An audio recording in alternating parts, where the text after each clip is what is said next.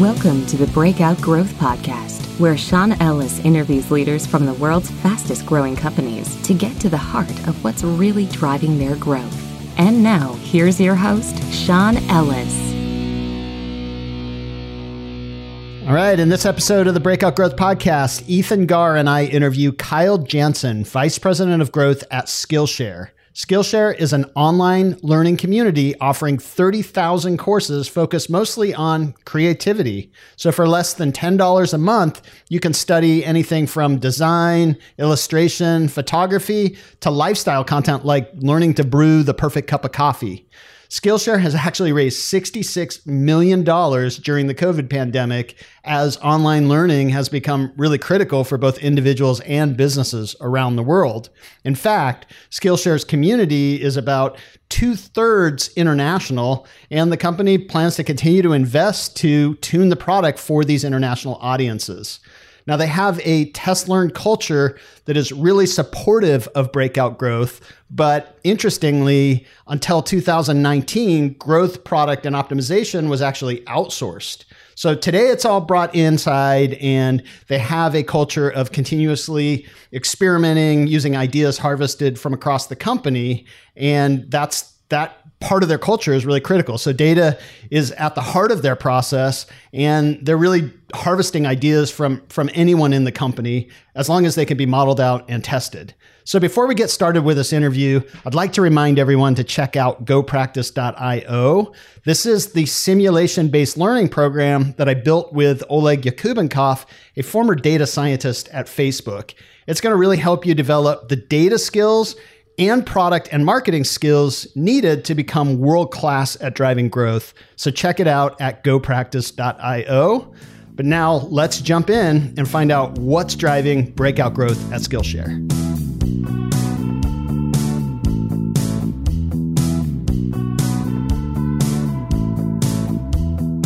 Hi, Kyle. Welcome to the Breakout Growth Podcast. Hi. How is everyone?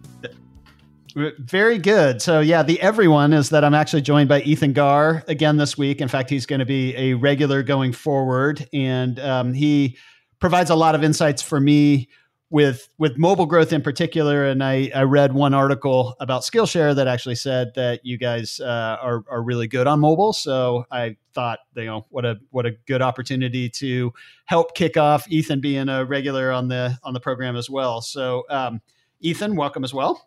Hey, thank you. Hey, everyone. It's uh, it's definitely good to be here, and I'm super excited to chat with both of you. Perfect. So um, before we really dig into the the whole growth story on Skillshare, it would be great, uh, Kyle, if you can give us a introduction to really what what Skillshare is and how it's different from some of the other learning online learning platforms that are out there. Sure, sure. So yeah, Skillshare is an, an online learning community uh, where millions come together to explore their creativity. So we have uh, about 30,000 online classes today, uh, really focused on, on the creative vertical. So everything in classes from design, illustration, photography, um, as well as lifestyle content. Um, like uh, the, the best way to brew a cup of coffee. So uh, something for everyone. Uh, and and yeah, we're a subscription based service where for uh, less than $10 a month, you can get unlimited access to all of that content. So, uh, similar to the Netflix model. Okay, and then is it a um, is it a marketplace, or do you guys create all of that content yourself?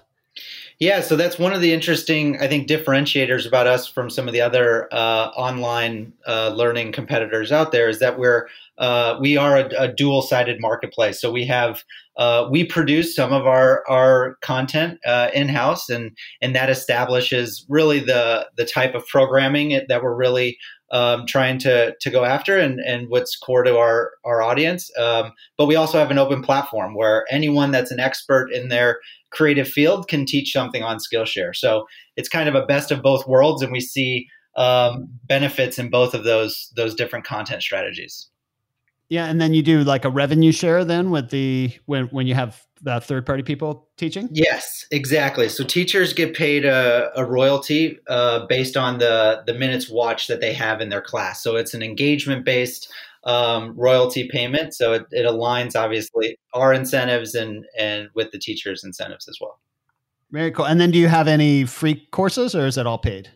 Yeah, so we have about 1,500 free courses. That was something we invested in uh, heavily in, I think, the early uh, early time or early stages of Skillshare's growth, and but we also offer a free trial to our premium subscription, and so that's that premium um, subscription and catalog is where we've really invested a lot of time. So we've actually shifted away from the the freemium model, given that we have that trial and that we give um, users access to that, and there's incredible demand for for that trial um, over the free the free account. And so it seems it seems really like it is very much kind of that Netflix model where, um, in, in particular, I like that that you're you're paying out in engagement, not just on signing up for a course, but you know, sticking with the course and, and completing the course.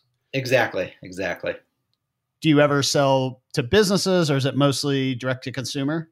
Yeah, so we are primarily direct to consumer. We started an enterprise business about three years ago now, and and have created a lot of uh, demand and seen some some really strong demand, especially uh, in 2020 in this post kind of COVID world um, where where uh, companies are seeing the value of obviously having a creative workforce uh, beyond just their creative teams and giving people that that outlet to uh, explore their creativity. So uh, it's kind of interesting too. We're not a, straight up a, a, learning management system like some of the other um, online competitors, like Udemy, for example. We kind of uh, hover on both sides of of that learning management system as well as a perk or a benefit for other people that maybe maybe aren't you know learning uh, logo design or aren't on the marketing team. And so uh, it's this really nice benefit. We're seeing a lot of a lot of co- companies get a, a, lot of value out of it. So there's still work to be done on that side. That's where some of this um, post fundraising uh, financing is is definitely getting invested into. Is building out more of those product features for our enterprise clients. So. Um, you know, uh, employee reporting and, and things like that that allows them to to get the most use of Skillshare as well. Excellent. Well, so speaking of financing, it looks like you guys in the middle of a pandemic more than doubled your uh, your your total funding, which is which is amazing, bringing in a sixty six million dollar round. Um, so I guess that that signals that you've actually done pretty well through the pandemic. Yeah, so it's it's been an interesting time for sure. It's been a very interesting 2020. We were we uh, launched at a huge rebrand at the beginning of of January, and really uh, really honed in on this this target creative consumer that we were focused on, and we're seeing a lot of uh, organic growth just from that that brand shift and that brand focus. And then obviously the pandemic happened, and um, and we just saw this organic demand just come on the platform starting in in middle of March, um, country by country, and it just really uh, really scaled significantly since then. And so the the fundraise was really opportunistic at the time. It was we were cash flow positive uh, to date, so we were really approaching the raise just as an opportunity to accelerate our our growth.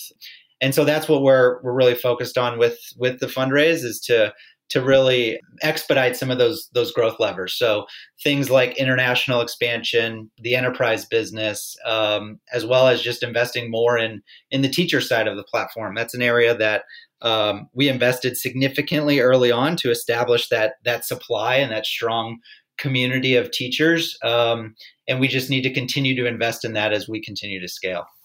Awesome. So as I as I mentioned, one of the things that that jumped out as I was looking into the business is that it, it actually says that mobile has been something that's uh, fairly a fairly important component of the business. I, Ethan, you want to jump in and and maybe do a little bit more digging in the mobile space there? Yeah, sure. Kyle, I mean, I, I was generally curious, like, how does mobile fit into the whole Skillshare ecosystem? Is it about driving interest? Is it about course consumption and engagement? Or where does it fit in and how has it grown over the last few years? Yeah, it's a great question, and and I didn't touch on this earlier, but it speaks to kind of the the Skillshare product and and its differentiator. We are um, an active based platform. You come on Skillshare, and every every class actually has a project associated with it. So you're learning a, a very specific skill. Um, that you're you're coming away with some end product that uh, is a real differentiator for us, and um, the mobile app plays a part into that experience. Um, and so, yeah, we've had a mobile app um, for several years now, and um, initially it has been really it was a, a, new user and acquisition growth driver for us. Today, I think it makes up about 10 to 15 percent of all new users come through our mobile app initially. Um, and our goal is for it to really support that that um, that online learning experience. And so um, some some learning can happen uh, while you're on the go, et cetera. Uh, so you might not be able to sit at your desk and, and actually work on a project. And so what we're investing in now is trying to make that that mobile experience parity with our our uh, web based experience, and so that it can complement um, that user's journey into exploring their creativity. Gotcha. So you could have users coming either from mobile into web or from web into mobile, and and using the using Skillshare yes. for yeah. both. Does that make tracking complex for you guys? And like, what what kind of tools do you use for that? Yeah, it does. It does. We use um, AppsFlyer for some of that that activation tracking, um, as well as we use Mixpanel for a lot of our uh, user engagement tracking. Um, and yeah, but it does it does make things difficult, and I think that's a theme that um, that I've seen just the value of investing in that data infrastructure is so crucial from a growth perspective, but also just from a general business perspective. And so we do see a lot of users um, engaging, coming on, signing up for Skillshare through the web experience, but then um, they'll they'll switch over to the mobile app and and be bringing that into their kitchen as they're learning some taking some class on on baking or something like that. And so um, being able to track that user has been has been something we've been investing in um, pretty significantly over the last year i would say. Do you feel like it's getting easier on that front or is it uh, is it getting more complex as you know as the mobile world shifts as the you know we have things like ios 14 changes? Is it is it getting easier for you, or or is it a constant challenge? Yeah, I think it. I think it is a constant challenge, especially we are a global uh, a global business. Two thirds of our our users are from outside the U.S., and so um, the needs of those consumers in those different markets, iOS uh, as well as on Android, and um, and investing in both of those apps, uh, as well as continually launching new features and experiences on the web platform, and then trying to make sure that the mobile uh, experience is is up to par with that. Yeah, I think it. I don't think it's gotten any any easier, but um, my my mobile team might might speak differently. Right, right, right. And like you mentioned earlier, minutes watched as being a key uh, a, a KPI for you. Is that something you guys track both on mobile and web? And uh, do you look at how that's how that's evolving over time? Yes, yeah. So that's a that's a metric that we've been digging more and more into. It's something we've we've always tracked. Um, obviously, looking at total minutes watched across the platform, but then cutting that every every which way, and especially looking at that um, that first experience with Skillshare is so crucial in building that habit and that that online learning habit. And so uh, we monitor that that uh, usage and, and minutes watched on a a pretty regular basis, especially during those first 30 to 60 days on the on the platform. So yeah, I had one follow up question on on the uh, when you talked about mix panel and uh, just access to that data. Do you have most of the people on your growth team that are are pretty well versed in being able to pull their own data from those systems, or are they leaning pretty heavily on on analysts to do that? Yeah, so I would say um, Skillshare is a pretty analytics driven culture. Um, I obviously come from a finance background and um, and so brought uh, some of that analytical uh, rigor on the on the marketing team. And so our channel managers are all um, familiar familiar with SQL and Mixpanel, and they're running their own analysis.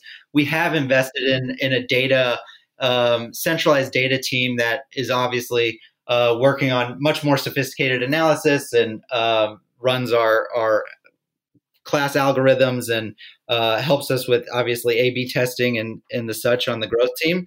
Um, but no, every I would say every product manager, uh, every growth marketer is is able to run those basic analyses around uh, acquisition, engagement, et cetera, within Mixpanel, within our own database. And so, um, yeah, that's been very, yeah, it's been very beneficial to the the growth team and the culture I think we've developed on the growth team.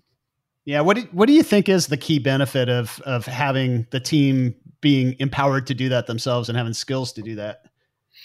I think it's just velocity, and then I think insights. Um, the velocity, I think, just it just happens so much more rapidly. The changes um, when my my search manager can can analyze different um, different CTR trends that she's seeing in in some of our ads, and and how that translates to uh, user engagement down funnel, tying that with our backend data is incredibly powerful. Um, I think we saw that with our with our influencer program, we were seeing um, influencers when they talk about Skillshare were mentioning um, naturally their experience with Skillshare and what they what classes got them excited, what they were really interested in learning, and we saw this direct um, engagement correlation with that.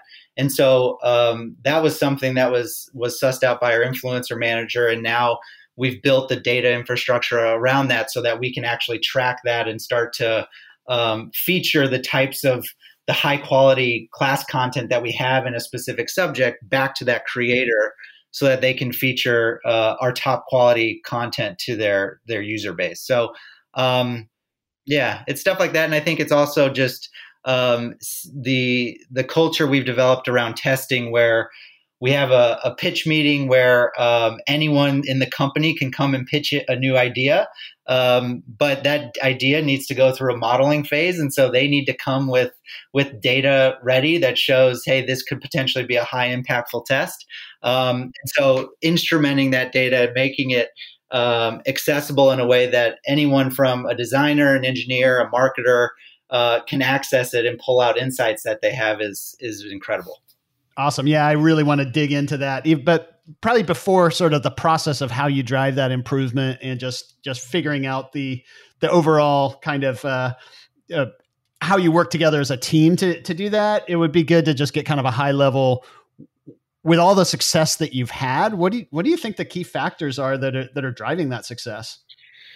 Yeah, uh, that's a great question. I think it's a few things. I would say uh, when I joined Skillshare, what attracted me most to uh, to Skillshare initially was just this this organic brand and community that the, the company developed. They were such they had such a a differentiated position in the the way that we created our content, how engaging it was, just how um, cutting edge it was, and and and um, and on top of that, they had this community already established between teachers and students where they were engaging on the, the platform. Students were talking to other students and they were creating these these uh, lifelong connections that that were just incredibly powerful. And so I joined at a time when when the company just needed help um, accelerating that and, and driving growth and getting the the product into the hands of millions of new users. And so that that made my job uh, that much more exciting.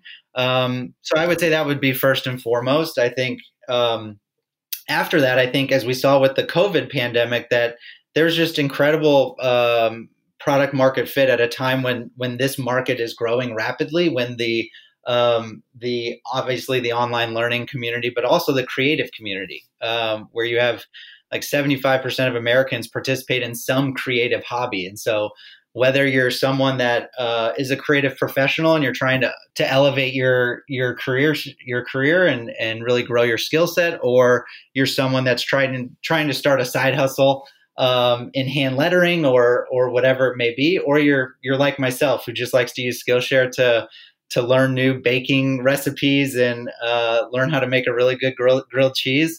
Um, there's something there's something here for everyone, and so um, yeah, so I think those those two things are definitely big factors to our, our growth overall. And then I think over the last several years, our influencer marketing program has really been um, the engine behind uh, our new user growth over the last five years. Okay, interesting. Before even kind of, I'd like, love to dig into the influencer program and understand that a little bit better. But one of the things you said earlier was that um, two thirds of the users are outside of the United States, and so I'm curious if that was like really intentional and you you had programs really targeted internationally to get those users, or it's more part of that organic engine that you talked about that just you when community is strong, it gets spreads in different directions and you don't really control it much. You just try to encourage it and harness it. Yeah, I think it's I think it's really the latter. I think um, we were we're primarily an English speaking product today. Most of our content is in English, and so uh, naturally, we're we're our largest uh, markets are in those those English speaking markets. Um, but yeah, from the very beginning, I think uh, our referral program and our, our teacher community and our organic drove a lot of that early growth. Uh, and so those those teachers came from all over the world, and they were um, they were experts in their field and bringing their local community onto Skillshare. And so um, I think we saw that naturally, and then we layered on this this influencer marketing program where um, people are are based all over the world. They're audience on YouTube is obviously global, and so that uh, program naturally just just expanded on that that uh, that user growth. And so, just this year, I think uh, was the first time we started to really roll out initiatives uh, specifically to international users. So, localized currency, localized payment methods. Uh, we're testing some new interesting uh, content with with um, creators based internationally, and so and then starting to really uh, expand our marketing and, and programmatic marketing as well as influencer marketing internationally. So, do you have some more details on that influencer program? I think that that sounds really interesting. Yeah, so the influencer program uh, was a it was a natural transition. I don't think at the time I can admittedly say that uh, it was obvious to me. I joined uh, Skillshare ready to roll out my standard digital marketing acquisition playbook. And so testing things like podcasts and Facebook and search and the like. Um, but saw this, like I, I, was talking about earlier, this natural uh, creative community on the platform and these teachers referring uh, just a high quality user base. And so um, we started working with teachers who had a following outside of Skillshare uh, and that's where we started testing some of these sponsorships on YouTube. And we just immediately saw a huge success there. We just, uh, a couple of things I think differentiated us. One, the the creators just had a natural affinity to Skillshare. They are all creators themselves. And so they were already using Skillshare, love to use Skillshare to do video editing, to do photography for their for their content on YouTube. And so the uh, connection we had with the creator was just uh, was was great, and just that translated into just a very authentic sponsorship read of of uh, the Skillshare ad, and so we didn't really give them much um, guidance on on the read. We gave them a couple of call outs that they had to to call out, but after that, it was just them talking about their authentic experience with Skillshare, and so. Um, that drove a lot of initial success and we just started to test and test and learn on top of that. And so expanded into new categories tried different ad placements um, 60 second reads versus 30 seconds uh, having the the read or mention in the beginning of the video versus the end um, and then the experience all within within skillshare. And so um, yeah that's really like i said earlier been the engine behind our success and now we've run um, over 10,000 campaigns over the last four years and, and work with thousands of creators today. So, um, that's, that's amazing. Yeah. yeah. I mean, it's, a, I, I just, I pick up this theme as you're, as you're going, it's about, you know, it's, you've got product market fit that's driving a lot of this. You've got a lot of organic, and then you've got a team that's really um, analytical and curious, and and you know trying to trying to figure out and double down on things. So, um, Ethan, it would be great maybe if you could dig a bit into sort of uh, just everything from um, Kyle's role to how that team's structured and the process, and just just kind of get a little more context in in how you guys are working to to harness the growth that that's been so effective for you. Yeah, for sure. I mean, I've learned over over time that managing influencer marketing is no small feat. So I'm really curious how that all fits, like how you do that. Um, but let's start with you know your role as VP of Growth. What is what's the scope of that? What's within that, and how does that fit into the marketing product growth organization as a whole? Yeah, yeah. So uh, today, my team uh, consists of SEO and, and organic, uh, as well as the traditional paid marketing, digital marketing channels uh, influencer marketing, and then I work really in partnership with our growth product team. So uh, for the last several years, we ran uh, growth growth product or funnel optimization, et cetera, externally. We brought that in house in 2019 and built out a, a traditional growth product uh, cross functional team. So the core team is a, a growth product manager, a designer, three engineers today, and then a VP of engineering who ran growth product teams in the past. Um, and I sit on that team as well um, from just a strategy as well as um, priorities and and um, and prioritizing that roadmap perspective. Is that a lot of really focus on experimentation and testing at that point and within that team? Yeah, so they that's all they do. So they um, gotcha. they started our focus primarily was over the last uh, several years has really been on acquisition, conversion funnel optimization, checkout uh, experience, pricing optimization. We have an annual plan and a monthly plan, and so um, shifting people into that annual plan to drive that financial retention.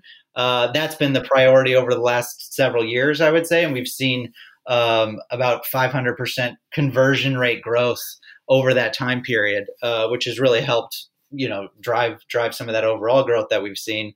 Uh, but now we've really started to invest more heavily into that early experience to really drive uh, long term, high engaging uh, user retention. And so, um, yeah, trying to trying to run more tests on onboarding, what that initial experience is, what is the first class that we're showing that person how can we better align it to their user experience um, in at the ad level uh, what campaign are they coming through and can we tie that that campaign or that copy or that influencer read to their experience when they get on skillshare. Um, so that's been a lot of the work lately and that's where we're going to be focused on over the next uh, year or so i would say. So really connecting the dots from what is happening from an acquisition all the way through the val- the value experience that the consumer gets and how that ter- how you how you then power that for word of mouth and all those things kind of combined. Yeah, yeah, definitely. Really just creating that that learning habit. I mean, learning something online is is no easy task and doing it uh, religiously and weekly or monthly uh, is challenging. And so how do you get someone to um, engage in a class to discover um, their creativity to just explore their creativity and, and have that aha moment where they created something um, that they had no experience 60 minutes ago. Um, how do you create that and, and have them come back time and time again uh, and investing in their creativity? That's something that, um, yeah, we are we are extremely focused on figuring out and and now the uh, the team has built just a really a rich culture that of testing and and just um, uh, continually testing all areas of the experience that now we have other areas of the product uh, running A/B tests as well. So um, we're running tests on our search algorithm. We're running tests on obviously the checkout experience and the onboarding, uh, as well as obviously my team on on acquisition and um, the the top of funnel experience. Gotcha. And I think you, it looks like you've been there about four years, and you guys are now about 150, a team of about 115. Has it been a ha, has the has it been a challenge to you know not get siloed and to you know really keep that culture of of experimentation and growth as you've grown, or how's how's that worked within your organization? Yeah, no, that's something we've definitely I think struggled with. I think like any organization, especially um, uh, when you have uh, when you're a much smaller organization. I think teams are smaller and, and are more focused, and um, I, I, think we definitely experienced that at Skillshare, where my team was was running a lot of the growth tests. We were working with external agency that had engineers that was helping us execute tests. Um, and we we and the product team was focused on you know just improving the product experience and making that that online learning experience uh, and watch experience better. Um, but I think we lacked that cohesive culture of of uh, testing and just um, coming from from all areas of the organization to to develop what those those tests are. And so that was really uh, created with our uh, VP of engineering, who I said has run growth teams in the past and helped really establish that culture and what it looks like, put a clear process around our testing culture where we have these pitch meetings where anyone can pitch an idea. Um, it's modeled out and then it's prioritized on this uh, this framework that we use, um, as well as a, a, meeting that we we call uh, our CIO meeting, where we celebrate wins, we analyze different tests, and we iterate on some, and we obliterate um, obliterate others. So um, establishing, I think that culture is so so crucial because then it just becomes so infectious once people see the impact. So um, we see other product managers are seeing the impact we have, and they're uh, starting to implement some of that process into their product pods. My team is also seeing that and saying, "Well, hey, we can do the same thing on Facebook. We can do the same thing on our influencer program. We have, you know, um, so many hundred thousands of monthly users coming to our landing pages. How do we continuously improve and iterate on those? Um, so that's that's uh, just establishing. I think that culture is just so crucial, and uh, I wish I would have done it years ago because I think my job would have been a little easier. Yeah, that, that actually takes me to the question, uh, Sean, Sean back here. I just wanted to ask with, uh, you mentioned that you started with an external agency helping where they brought in engineering and they were doing a lot of funnel optimization. Um, would you would you repeat that path? Would you recommend that path for other people? Because it sounds like you're in a really good place now. Do you think that path was important to getting you getting you there, or do you think you might have even gotten there faster if you'd taken it in house from the beginning? I think we probably would have gotten there faster taking it in house from the beginning. I think um, there was a little bit of a, you need to show the ROI before I give you a full product pod. Uh, obviously, uh, building out a product and engineering team is is uh, no easy feat and, and takes a lot of time. And so um, there was a little bit of that. And obviously, we could run at a much faster clip if we can um, if we can start running tests. You know, uh, um, in, in a, in a bit of a silo. And so um, we did that. We did at that point, it was very low hanging fruit things. Um, adding content on our checkout page to tell you what Skillshare is, uh, just doing basic funnel optimization, basic pricing optimization, uh, and we just showed the impact that we had. And so from there, we were able to to you know go back to management and say, hey, this is the impact we're driving. We can 5x this if we start to build this in house and and build that culture uh, in house and have it just more connected to the product experience. There were there were definitely things that we couldn't touch, if you will, within the product. Uh, running running an external agency, uh, and we used um, a tool that that allowed us to to run those tests on top of on top of the Skillshare experience. It sounds like over time you've really dialed that in though, and it, you you've referred to just how good the culture is now about testing and experimentation. I'm curious um, if you guys use a North Star metric, if you're if that's something that's part of the the culture.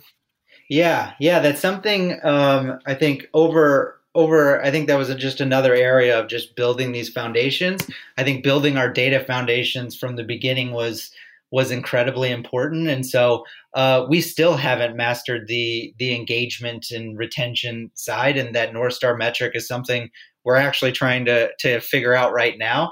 We have one um, that's built on a deeper engagement uh, within the product. So looking at a a more down funnel um, engagement metric that says, oh, this user is watching so much content or so many lessons um, in a uh, in the early part of their experience on Skillshare. Uh, we've seen focusing on that metric has driven that early subscriber conversion from that trial to the the paid experience, as well as that early retention. But uh, we're revisiting that and challenging that assumption now to try to find how do we find that long, uh, highly retaining, highly engaged user that again is coming back to Skillshare on a weekly, monthly basis. So um, I have actually a bunch of uh, my team as well as the product team going through the Reforge training right now, and they're coming out of that with a bunch of amazing insights and and are challenging a lot of assumptions that we had uh, historically around what's the right North Star metric for us to measure. So that's something I think uh, probably in the next two months we'll have a uh, a new North Star metric that we'll probably be be using across the team. Yeah, I mean, even along the way, you've referenced this idea of minutes watched. Um, that's that's how you pay your your content creators. It's uh, it it shows engagement, and then and then thinking about really, you know, all of the levers that can increase aggregate minutes watched um, feels like sort of how you're executing the business. Or, or am I getting something wrong there? No, it, it absolutely is. It absolutely is. I think it's us. What we're doing now is challenging the idea that do you need to finish a, a complete class for you to hit that aha moment to to uh, discover something new um, in your creative journey? Is it uh, can do are you getting as much value out of the the business or out of the Skillshare experience if you're watching uh, three classes 50% of the way through uh, versus one class and you're watching the whole thing? Um, does it matter um, how many different categories that you're going into or um, how early on in the experience are you watching those things? So yeah, I think you're absolutely right. It's definitely based on based on that watch experience, but it's also that's also built on um, the the existing product and how Skillshare is built today. I think one of the areas that we're we're really investing in over the next uh, several months and over the next year is is just different um, experiences on Skillshare. So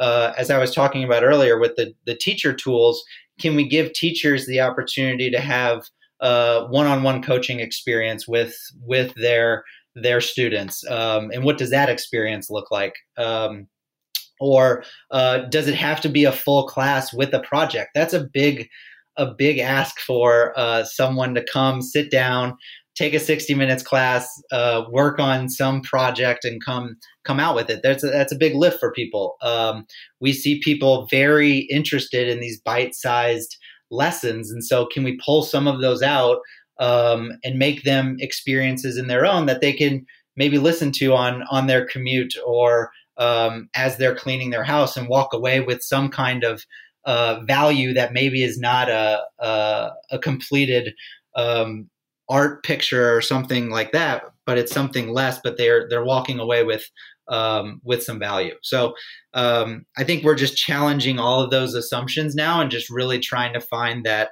again that that aha moment and what that looks like for for a Skillshare user. Mm-hmm.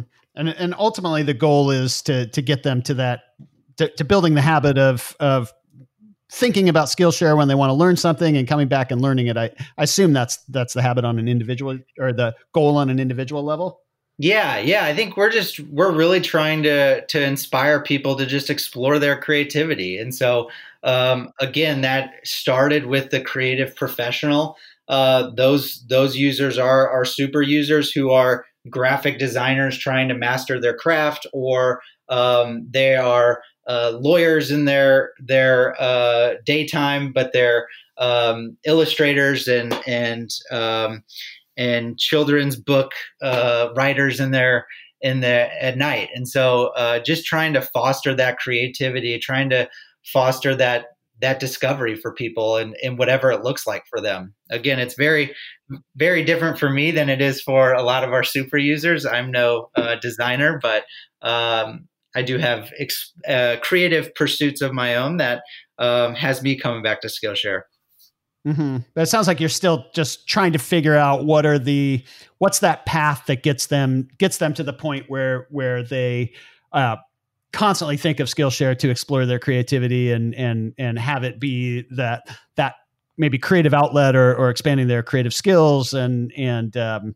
and that your your I mean, fortunately, it sounds like the um, analytics strengths that you have across the company and the testing and and that you're still you're still building out that model but over time as you gain a better understanding then you can work to drive more and more improvement and understanding where you're losing people along that journey.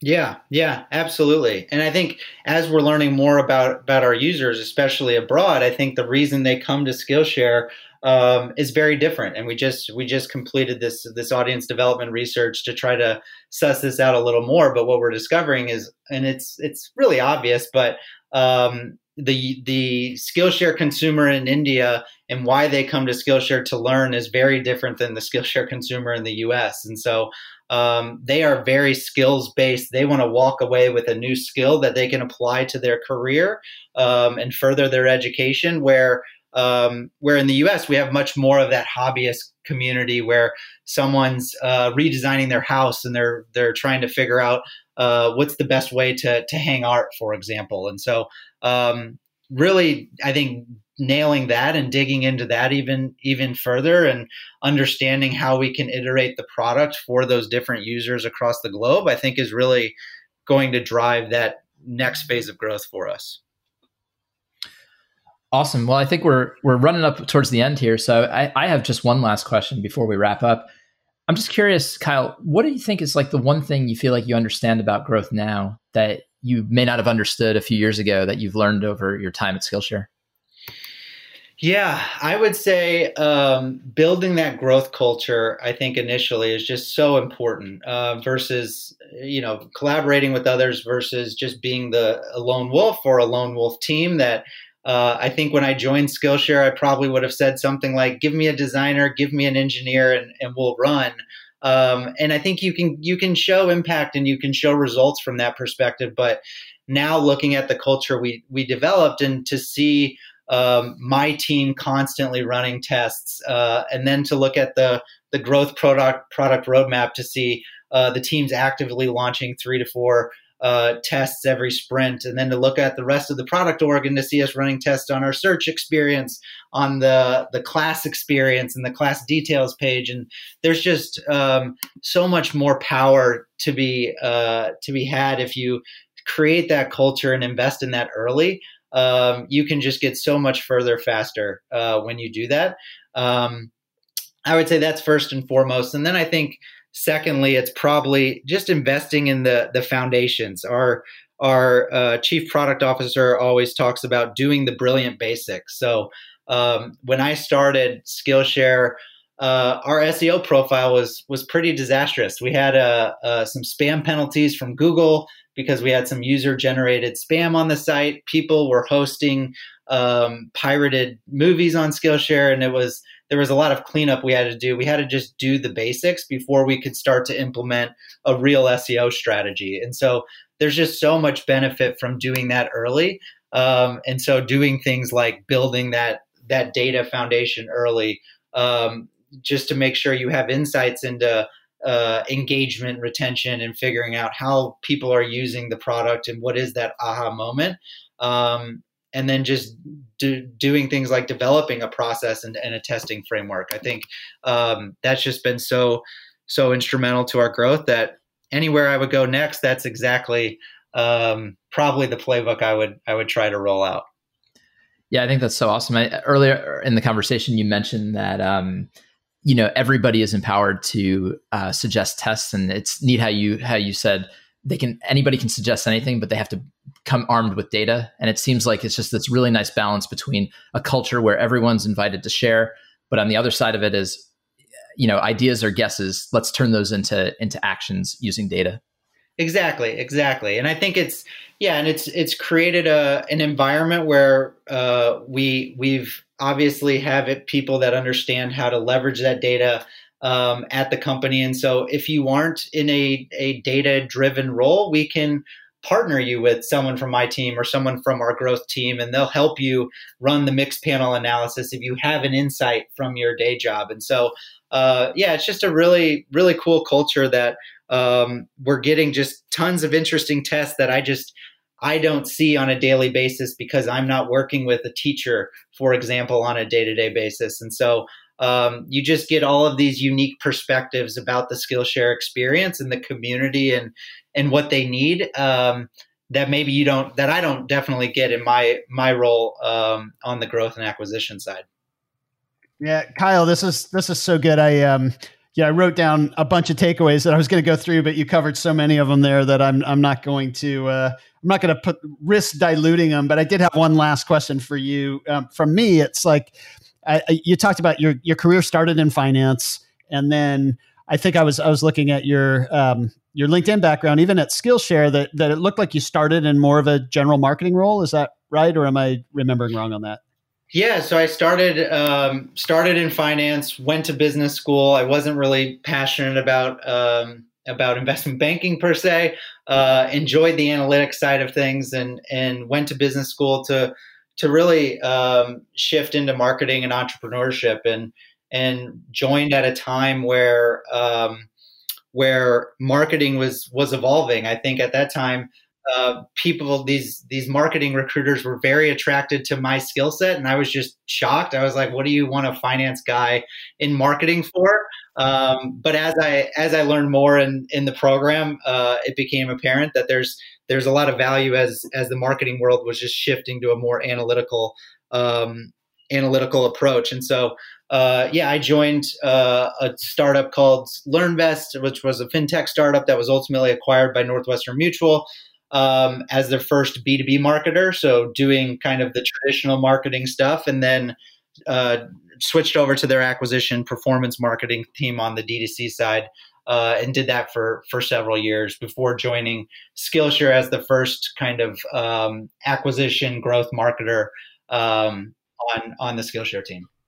Yeah, it's really funny because I actually I, I, think in 2008 when the uh, when the kind of finance world was melting down quite a bit, I wrote a I wrote a blog post that was basically like go out and hire some of those guys to lead your growth and, and marketing efforts uh, because there's so many talented people that are really numbers driven there that could be really effective. And I'm, I'm, I'm seeing just looking at your own evolution it, it reminds me a lot of mine where I started you know very um, you know marketing oriented top of funnel oriented but you just realize over time that there's so many interdependent levers that are that are deeper that are um, either going to stop you from being successful or significantly improve your ability to be successful that over time you become a lot more holistic if your if your focus is on on growth output. So that's that was that was the question i was heading toward was um, what what do you think has been the the source of your most important learning? Is it just is it just through doing and constantly trying to get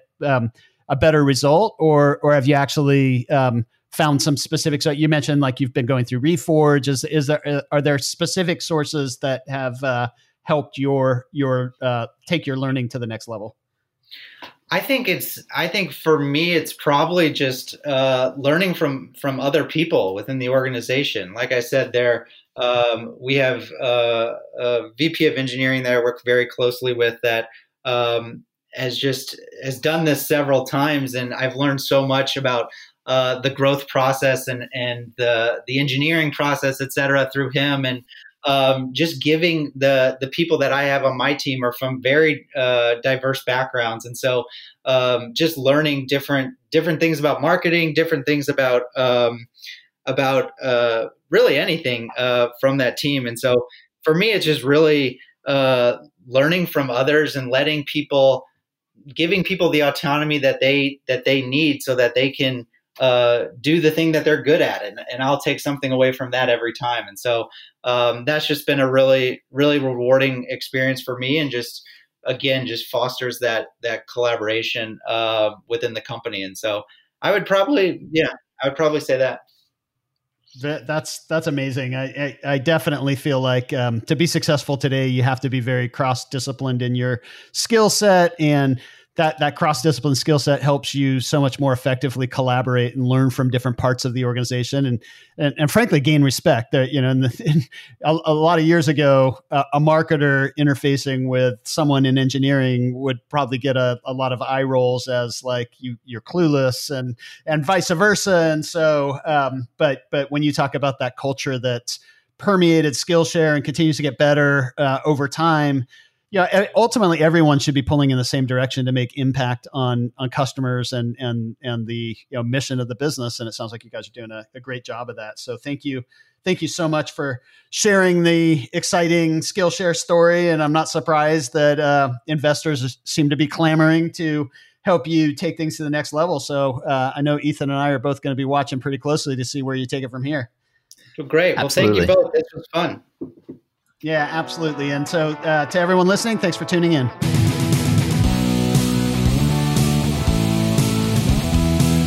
Thanks for listening to the Breakout Growth Podcast. Please take a moment to leave us a review on your favorite podcast platform.